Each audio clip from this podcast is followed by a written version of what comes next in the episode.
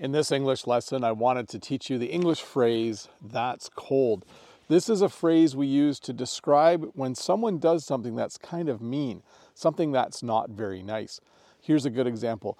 Let's say your cousin is dating someone and he decides to break up with your cousin, so he sends her a text message saying, I don't want to go out with you anymore. We would say, Oh, that's cold. Because when you dump someone, when you end a relationship with a text message, it's very impersonal. It's not very kind or nice. It would probably be nicer to say to the person uh, in person, uh, hey, I don't think it's working out. So when you dump someone, when you end a relationship uh, with a text message, uh, this is a great way to describe it. That's cold. That's not a very nice way to do it. Although I hear that's the common way to break up with people now for younger people. But, anyways, the other phrase I wanted to teach you today is the phrase to stop cold. If I was doing the lesson and all of a sudden I stopped like that, I would describe that as stopping cold. Maybe I heard something, maybe the dog barked, but I stopped cold. When you stop cold, it means you stop what you're doing very quickly. When I'm walking outside at night, sometimes if I hear a scary sound, I might stop cold because I'm not sure if it's someone stealing something from the barn or something other weird th- or some other weird thing that's happening out here. So to review, when you describe something by saying that's cold, you're describing an action by someone that's kind of mean and not very nice. And when you stop cold, it means that you stop what you're doing very suddenly in order to listen or look around or do something else. But hey, let's look at a comment from a previous video. This comment is from, I think, Tara. Yes. In Russian, it's to move like a turtle, referring to yesterday's lesson or the previous lesson.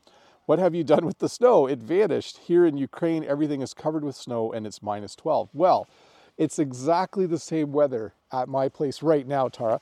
It is minus 12 out here uh, and everything's covered with snow.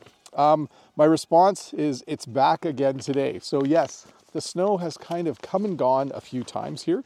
Um, and one of the things that I find interesting um, is I had to find my sunglasses yesterday because even though, if you look up in the sky, the sun is not very, very bright.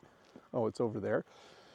But because of the snow, it's very hard to see. Like if I take my glasses off, I have to squint in order to see um, the camera. So I dug out my sunglasses. They were in the van, buried under all kinds of junk. Um, by the way, I don't keep my vehicles very tidy on the inside. Um, I've never shown that on camera, but uh, definitely um, a messy person when it comes to vehicles. So I dug around, I found my sunglasses, and now we're all set. I know I show you geese a lot, but this is kind of fun. Uh, the river has frozen a little bit. I'm not sure how many geese are down there, but it is a lot. So they're standing on the frozen part of the river, but they're also swimming in the non frozen part of the river. So, sorry, I stopped cold there for a second because it, the camera wasn't turning around.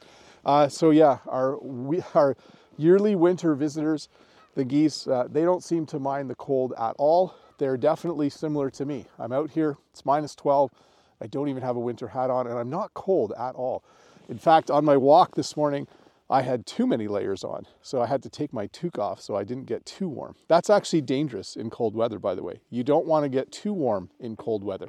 You don't want to start sweating because that's uh, kind of dangerous.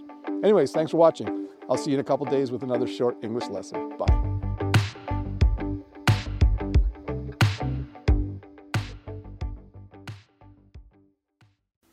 Hi, Bob the Canadian here. Thank you for listening to this English podcast lesson. If you would like to support me in the work that I do as an online English teacher, please visit patreon.com slash Bob the Canadian.